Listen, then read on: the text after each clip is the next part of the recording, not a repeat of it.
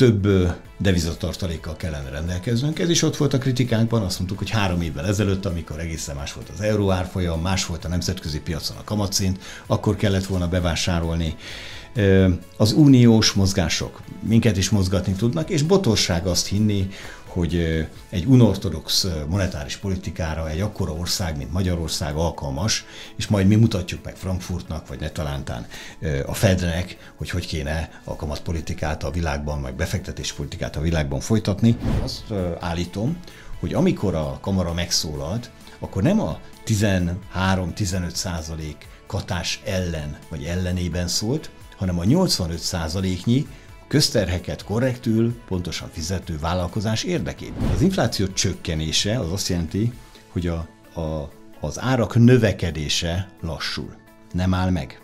Infláció továbbra is ott van, csak nem olyan ütemű a növekedése, mint korábban volt. Ez egy nagyon fontos összefüggés, tehát ne várja senki azt, hogy visszatérünk arra az árszintre, amin, ahol voltunk mondjuk két évvel ezelőtt. Köszöntöm Önöket a napi.hu videó podcastjét látják és hallják. Mai vendégünk nem más, mint a Kereskedelmi és Iparkamara elnöke, Parag László, de még mielőtt elkezdenénk vele az interjút, arra kérem Önöket, ha eddig nem tették, akkor iratkozzanak fel, hogy a következő interjúkról sem maradjanak le. Köszönöm, hogy elfogadta a meghívásunkat, és hogy, hogy itt van nálunk. Nagyon sűrű év volt 2022, úgyhogy mielőtt a friss dolgokba belevágnánk és ráfordulnánk, azért azt megkérdezem, hogy így összességében azért, hogyha a magyar vállalkozóknak húzniuk kéne egy vonalat a tavalyi évről, akkor ön mit lát? Ez egy sikeres év volt, vagy valamilyen más szóval jellemezni ezt elsősorban? Hát, hogyha a vonalat kéne húzni, akkor én talán, talán négy szakaszra bontanám. Az első szakasz az az év legeleje volt, amikor még töretlen optimizmussal néztük a világ alakulását. Covid utáni helyzetben, növekedő piacon, szinte teljes foglalkoztatásra, tehát nem volt olyan mutatónk, ami, ami miatt aggódni kellett volna. És aztán jött a háború, amit úgy először szerintem nagyon sok, ez a második szakasz, amit először nagyon sokan úgy távolról néztek, és úgy gondolták, hogy ez minket igazából nem fogja érinteni, majd ők megoldják egymás között. És aztán úgy egyre jobban és jobban hatolt a csontunkig annak a fölismerése, hogy ezt, eh, ezt sajnos nem tudjuk megúszni. És valamikor, hát ilyen köze, nyár közepe táján és, és őszre egy pánik hangulat alakult ki a gazdaságban. Ez szerintem a társadalomban is, tehát nem csak a, nem csak a gazdasági szereplők között. Különösen erősen jelent ez meg az energiaárak miatt, aztán a forint árfolyam miatt, aztán ezzel párhuzamosan az inflációs folyamatok miatt, és egy picit tanástalan volt mindenki, és szó szerint a pánik uralkodott el. Az évnek a vége felé azonban szerintem jött egy újabb szakasz, és ez az újabb szakasz pedig már arról szólt, hogy van egy alkalmazkodás. Tehát kezdte mindenki végig gondolni ezt a helyzetet, kezdte mindenki átgondolni, hogy hogyan tud takarékoskodni az energiával, hogyan tud olyan beruházásokat eszközölni, amelyek a, ennek a felhasználását csökkentik, és, és ez az alkalmazkodás szerintem áthúzódott a mai évre is, tehát most én ezt érzékelem, hogy egyre inkább ezt feltételrendszerként tekintik a cégek. Nyilván ez nem mindenkire igaz, én csak átlagról beszélhetek, de a cégek döntő része így látja. Vannak, akik időközben elbuknak, kihullanak, vannak, akik nyerészkednek ezen, vagy nem is nyerészkednek, jelentős profitot csinálnak, mert gyorsabban alkalmazkodtak, de összességében a gazdaság szerintem ö, tudomásul vette, hogy ez a helyzet, és ennek mentén működik. 2022-t tekintve nem mehetünk el szó nélkül amellett, hogy a kata törvény, a kata adózási formát jelentősen átalakították, lényegében egy talán a kezdeti tervekhez visszakanyarították. Mit lehet látni így egy negyedév elteltével, milyennek a reakciók, mennyire sikerült a vállalkozóknak ehhez alkalmazkodnia, illetve mennyi cég tűnt el így ezáltal a magyar vállalkozói szektorba? Ez egy szent tehén volt, vagy egy tabu téma volt, amihez nagyon nem mert senki hozzányúlni holott a utolsó hónapokban már a, az elhelyezkedőknek az esetében azt lehetett látni, hogy aki kijött egy munkahelyről, tehát felmondott egy munkahelyen, azoknak több mint fele egy hónapon belül ugyanannál a cégnél ugyanazt a munkát végezte vállalkozóként. Ez lassacskán fölment a 13-14 százalékára a munkavállalóknak, ami azt is jelenti, hogy a szokványos közteherviselés alól 15 százaléka, közel 15 százaléka a munkavállalóknak kivonta magát. Főleg, hogyha azt, gondol, azt nézem, hogy az állami igazgatási szférában nem jellemző a, a kata, vagy nem volt jellemző a kata. Úgyhogy ezt nem lehetett megkerülni.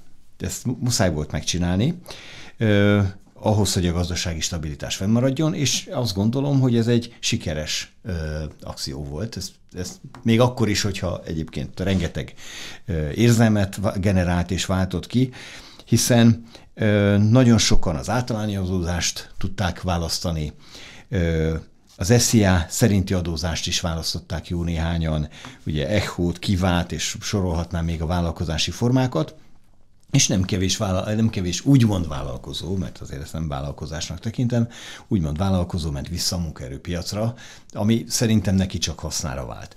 Úgyhogy szerintem nagyobb volt a füstje, mint a lángja. Én azt látom, hogy ez, ezen a piac lépett, tulajdonképpen ez már egy múltbeli adózási történet. De arra van valami konkrét számunk, hogy emiatt mondjuk visszadta a vállalkozását, az egyéni vállalkozását, katás vállalkozását mondjuk 1000, 5000, 10000 vállalkozó? Hát ehhez meg kéne mutatni, természetesen van, van, nagyon sok kategória van. Van, aki szüneteltette, egyébként meglepő módon, vagy 10%-a, 8-10%-a szüneteltette a kata időszak alatt is a vállalkozását. Van jó néhány, aki átalakulóban volt társasvállalkozás irányába, illetve hát az említett munkaviszony is nagyon erőteljesen jelen van. Nem készültem tételes grafikonnal, de a szükség esetén ezt elő tudjuk szedni. Hozzáteszem, hogy ez a piaci alkalmazkodás még mindig zajlik, Ugye először az volt a várakozás, hogy szeptemberben megváltozik, mi jeleztük, hogy nem fog megváltozni, aztán az volt, hogy majd évvégén változik, nem változott, viszont bejött egy csomó olyan adózási forma, ami egyszerűbbé tette az elhelyezkedést, el is helyezkedtek az emberek ilyen értelemben a munkaerőpiacon. Szerintem ennek a végső konklúzióját majd nagyjából egy év távlatában lehet meghúzni. Voltak más forgatókönyvek? Tehát a drasztikus ilyen jellegű meg bezár, bezárás mellett valami olyan, hogy megemeljék a katának az összegét, esetleg duplázódjon, vagy voltak más forgatókönyvek, vagy igazából csak ebben gondolkozott a Nekünk vezetés? több, én, ugye itt a kamara nem döntéshozó. Világos, csak hogy javaslattevőként. Mi több, több megoldást javasoltunk, például mi is javasoltuk a katának az emelését, különböző sávoknak a bevezetését, többféle ötlet volt napirenden, de végül is a kormány döntött ebben a kérdésben. És ezzel a, az emeléssel kapcsolatban nagyon elutasító vagy elzárkózó volt a vezetés? Hát ez egy think volt, egy gondolkodás volt arról, hogy melyik a, melyik a leghatékonyabb és legsikeresebb. Hát ugye amikor egy, egy, egy megszokott régi rendszerhez hozzányúlnak, bármiről van szó, bármiről az életben, az egy diszkomfort érzést generál az érintettek tekintetében. Ilyen értelemben ebből nem lehet jól kijönni, ez mindenképpen konfliktus generál, de a konfliktus mértékét lehet e, kezelni, e, amiben az időtényező az nagyon fontos, tehát hogy minél gyorsabban megtörténik, annál előbb túl vagyunk rajta. És mit gondol azok a vállalatok, a vállalkozások, ugye a nagyobb cégek, akik nagyon sok katást alkalmaztak, vagy ezt alkalmazták, őket ez hogy érintette, vagy hogyan tudják ezt most kigazdálkodni? Én ezt megfordítanám. Ugyanis azok a cégek, akik nem katásként alkalmazták a munkavállalót, azok voltak igazából bajban, hiszen ez a gazdaság 85%-a, aki a munkabér után a teljes közterhet megfizette és velük szemben eh, indokolatlan előnyre tettek szert azok, akik egyébként munkavállalói munkakört vállalkozóként töltettek be eh, kényszervállalkozókkal, akiket beletoltak ebbe a vállalkozói világba. Tehát én azt eh, állítom, hogy amikor a kamara megszólalt, akkor nem a 13-15 százalék katás ellen vagy ellenében szólt, hanem a 85 százaléknyi közterheket korrektül, pontosan fizető vállalkozás érdekében. Hiszen ennek előbb-utóbb az lett volna a következménye, hogy meg kellett volna emelni a közterhet a munkavállalók esetében, a tisztességgel fizető munkavállalók esetében.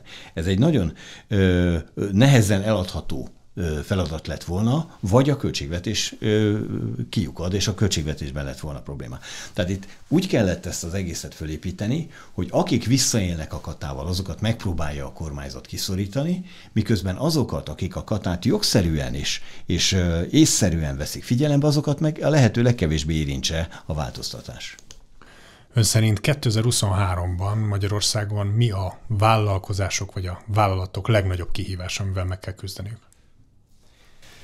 Hát valószínűleg nem, tép, nem téverek nagyot, ha azt mondom, hogy, hogy amit ma mondok, az lehet, hogy két hét múlva pont az ellenkezője lesz. De olyan mértékben változik a világ. De hogyha számba veszem, akkor itt van az ukrán háború, aminek nem látjuk a végét, nem látjuk a következményeit se.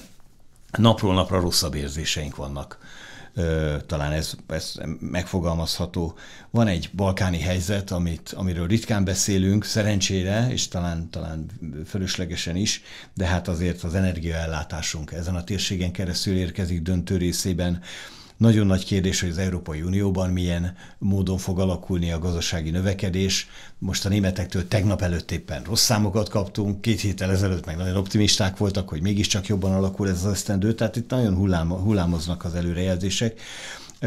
Az exportpiacok állapotát nem teljesen látjuk előre, egészen másként gondolkozik egy kínai bizonyos fogalmakról, mint egy német, tehát hiába megyünk keletre, nem biztos, hogy hogy ott olyan egyszerű a piacot megfogni. A forint ingadozással minden nap találkoznak a vállalkozások, nehezen előre látható ez a folyamat. Az uniós források esetében nem tudjuk, hogy ténylegesen mikor érkeznek. Tiszta, szintiszta politikát érzünk mögötte. Biztos hogy meg fognak érkezni?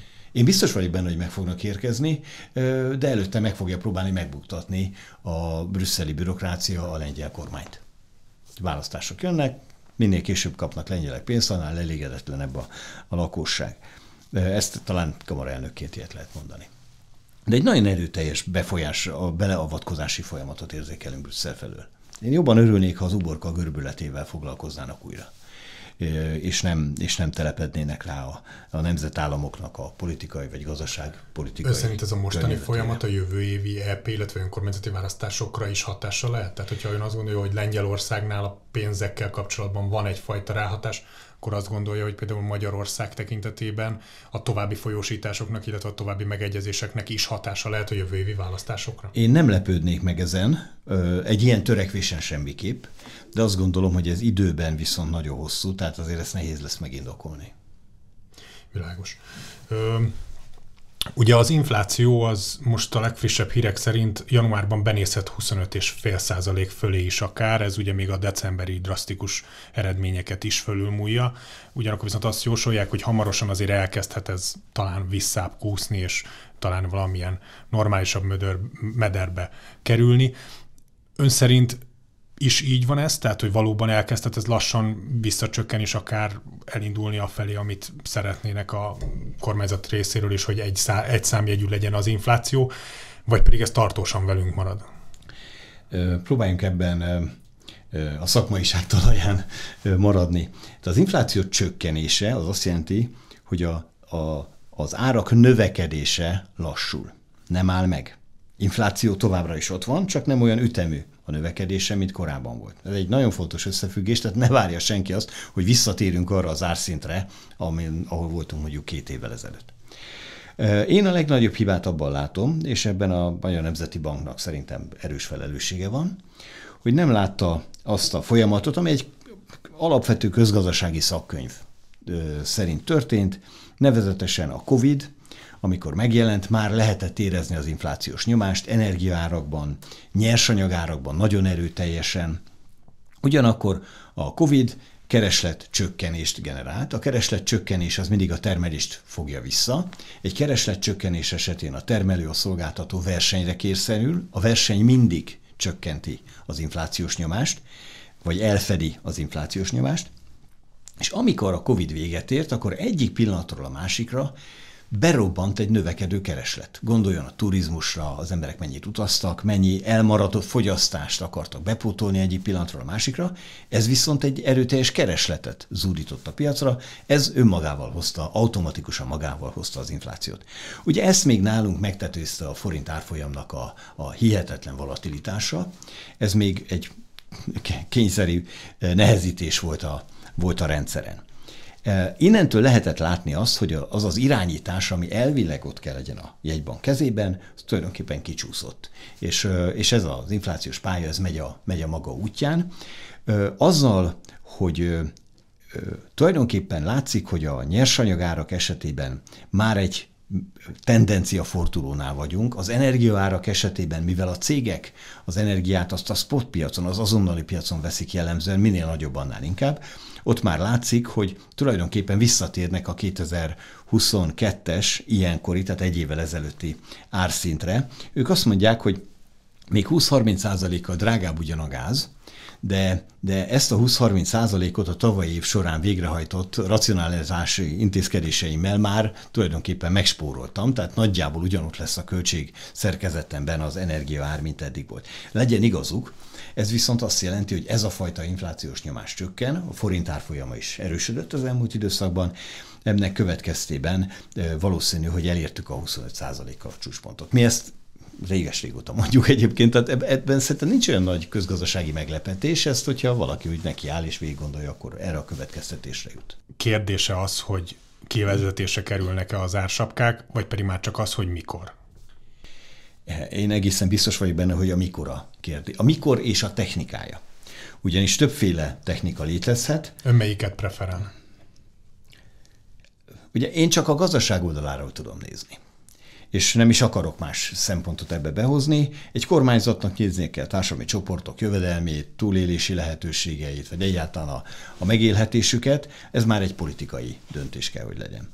Én azt gondolom, hogy ketté kell vágni ezt a kört. Egyrészt vannak olyan tartós élelmiszerek, amelyek esetében felhalmozás zajlik, amelyeket egyik napról a másikra ki lehetne vezetni, értem alatt az olajat, a cukrot, a lisztet, azt, azokat az élelmiszereket, amiből fölhalmozás, effektíve fölhalmozás zajlik, mint a benzinből annak idején.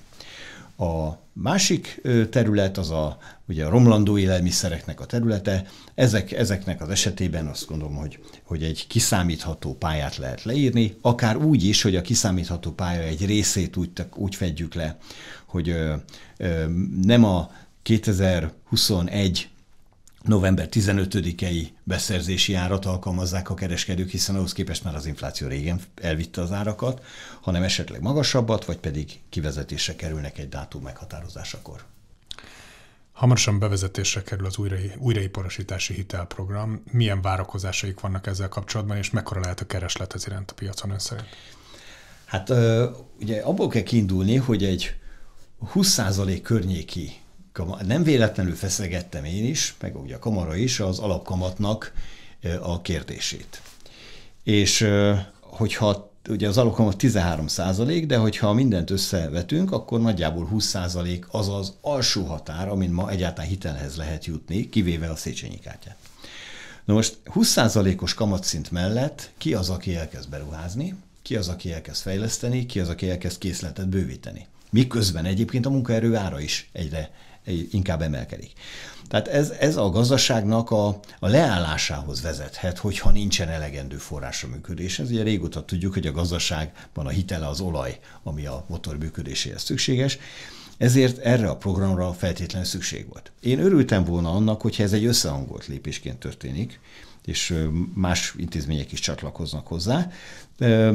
Ugyanakkor ez megkerülhetetlen volt, és ezt tapasztalatból mondhatom, hiszen amikor az NHP megállt egyik pillanatról a másikra, akkor a Széchenyi kártya, a Kamara és a VOSZ képes volt arra, hogy két hét alatt fölállítson egy olyan új struktúrát, ami azonnal meg tudott jelenni a piacon, el tudott jutni a vállalkozásokig, és igazából a KKV szektor észre se vette azt a hitelbefagyást, ami akkor történt. Miként most sem igazán érzékeli, aki eljön Széchenyi kártyáért, 5%-os kamat szinten megkapja. Látjuk is a számokon egyébként, hogy mekkora kereslet van rá. Ugye a, a, a kormány által meghirdetett eh, hitelprogram esetében magasabb kamatról van szó, illetve nincs garanciavállalás eh, mögötte, állami garanciavállalás mögötte, de még mindig rendkívül kedvező kamatozásról lehet beszélni, és ez a vállalkozásoknak az érdeklődését szerintem hihetetlen mértékben föl fogja kelteni. Van-e valamilyen olyan projekt, valamilyen olyan terv, elképzelés, ami miatt most lobbiznak úgymond a törvényhozásnál, ami, amit szeretnének elérni, hogyha esetleg sikerülne akár a tavaszi ülésszakba keresztül vinni. Ez folyamatosan működik, ugye a kamara arról szól, hogy mi összegyűjtjük a vállalkozóknak a jelzéseit, területi kamarákon keresztül és közvetlenül is, a kutatóintézetünkön és más eszközökön át. Ezeket valamilyen módon struktúráljuk, és eljuttatjuk a kormányhoz, és nyilván leülünk a kormány különböző szereplőivel, és elkezdünk alkudozni arról, hogy hogy lehetne ezt és ezt a problémát megoldani. Hogy egy konkrét példát mondjak, január 10-én tettük le a kormány asztalára, hogy a munkába járásnak a 15 forintos kilométer költségét azt meg kellene változtatni, elindult ebben az egyeztetés pénzügyminisztériummal, gazdaságfejlesztési minisztériummal, és a múlt pénteken megjelent a magyar közönyben, hogy a 15 forint helyett 30 forint ez a munkába járási kilométer támogatás, vagy kilométer költség, nem támogatás, elnézést, és ez nyilván a munkaadónak is kedvező, hiszen költségágon tudja leírni, és a munkavállalónak is, mert hogy ő ezt le tudja írni, a, a, illetve ennyivel kevesebb után fizet ténylegesen adót. Vagy hogyha az előbb már kitárgyaltuk tételesen az ársapkát, az klasszikusan egy ilyen terület. De külgazdaságban is van jó néhány javaslatunk, és hát természetesen amilyen kihívásokat az élet vagy a világ támaszt a gazdasággal szemben, azokat fogjuk folyamatosan elemezni, és azok adják, ha úgy tetszik, az új kényszer a mi számunkra, vagy inspirációt a mi számunkra, hogy mik azok a témák, amiket fel kell vetni a kormánynál. Az elmúlt években úgy tűnik, hogy nagyon erősen alakul át a magyar ipar is. Számtalan akkumulátorgyárat telepítettek Magyarországon, és ugye Orbán Viktor miniszterelnök is jelezte, hogy a harmadik legnagyobb akkumulátor összeszerelő lehet Magyarország szumárum az egész világon. Hogy ez az új technológia, vagy ezek az új fejlesztések, vagy ez az új irány, és az alapvetően a keleti gazdasági irány ön szerint ez a jövő, lehet ebbe az irányba menni, vagy pedig kellene valamilyen más oldalon is nyitnia az országnak, a gazdaságnak? Szerintem egy proaktív kormány nem engedheti meg magának, és egy ország sem engedheti meg magának, hogy ne legyen jövőképe, és ne próbálja megbecsülni vagy fölmérni, hogy a jövő milyen kihívásokat hoz, és milyen technikai feltételek mellett ad versenyelőnyt más országokhoz képest. A, a párhuzam az ne legyen félreérthető de központi bizottsági határozat volt annak idején, hogy Paksot meg kell építeni. Hol tartanánk, ha nem lenne? A 70-es éveknek az iparpolitikájában kiemelt szerep volt a vegyipar fejlesztése, ugye a, annak idején a borsori térségben, ami ma Magyarország egyik legnagyobb húzó iparága a térséget nézve. De ugyanígy, hogy bár akkor a richteri hagyományokhoz vissza lehetett nyúlni, a gyógyszeriparnak a KGST-n belül való megerősítése mekkora sikereket és eredményt hozott évtizedeken át, és hozni fog a jövőben is a magyar gazdaságnak. Ha ezt, mint gazdaságtörténeti példát tekintem, azt gondolom, hogy, hogy ö, minden reményünk szerint azt fogják mondani 20 vagy 30 év múlva, hogy bár vitatkoztak rajta, de helyesen tették, hogy a jövő iparága mellett tették le a voksukat. Hogy ez az akkumulátor lesz-e, azt, azt most még csak reméljük.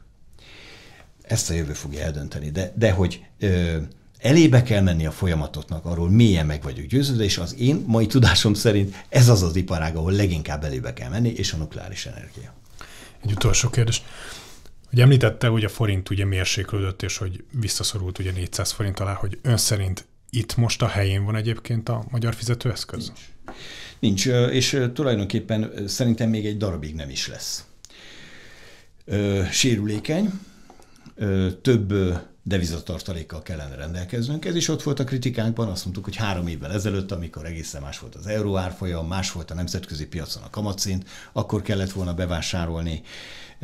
Az uniós mozgások minket is mozgatni tudnak, és botorság azt hinni, hogy egy unortodox monetáris politikára egy akkora ország, mint Magyarország alkalmas, és majd mi mutatjuk meg Frankfurtnak, vagy ne a Fednek, hogy hogy kéne a kamatpolitikát a világban, vagy befektetéspolitikát a világban folytatni, ehhez mi kicsi ország vagyunk, nekünk nézni kell a világpiaci trendeket, ezekhez, ehhez, ezekhez kell igazodni. Az, hogy befektetésügyben megállapodunk érdekcsoportokkal és hozunk befektetéseket, ez egy teljesen más történet, mint az, hogy a pénzügyi piacok hogy működnek. Pénzpiacon egy enter gombbal el lehet vinni a kötvényt vagy a befektetést egyik pillanatra a másikra.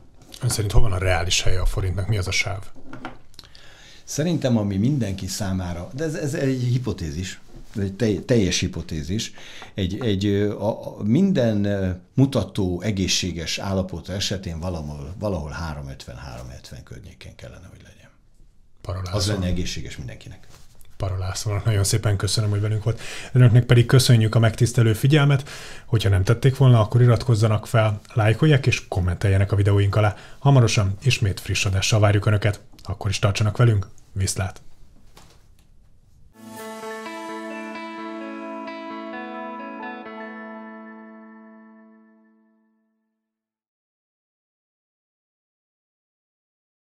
A műsor a Béton partnere.